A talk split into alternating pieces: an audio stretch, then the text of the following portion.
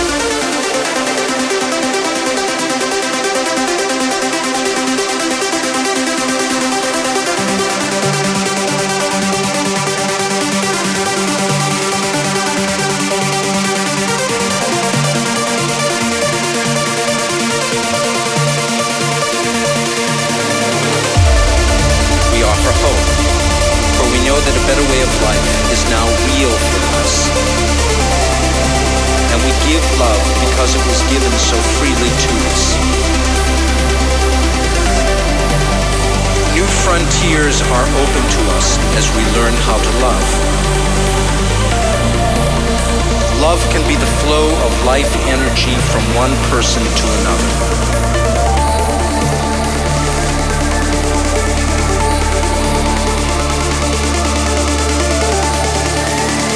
Love can be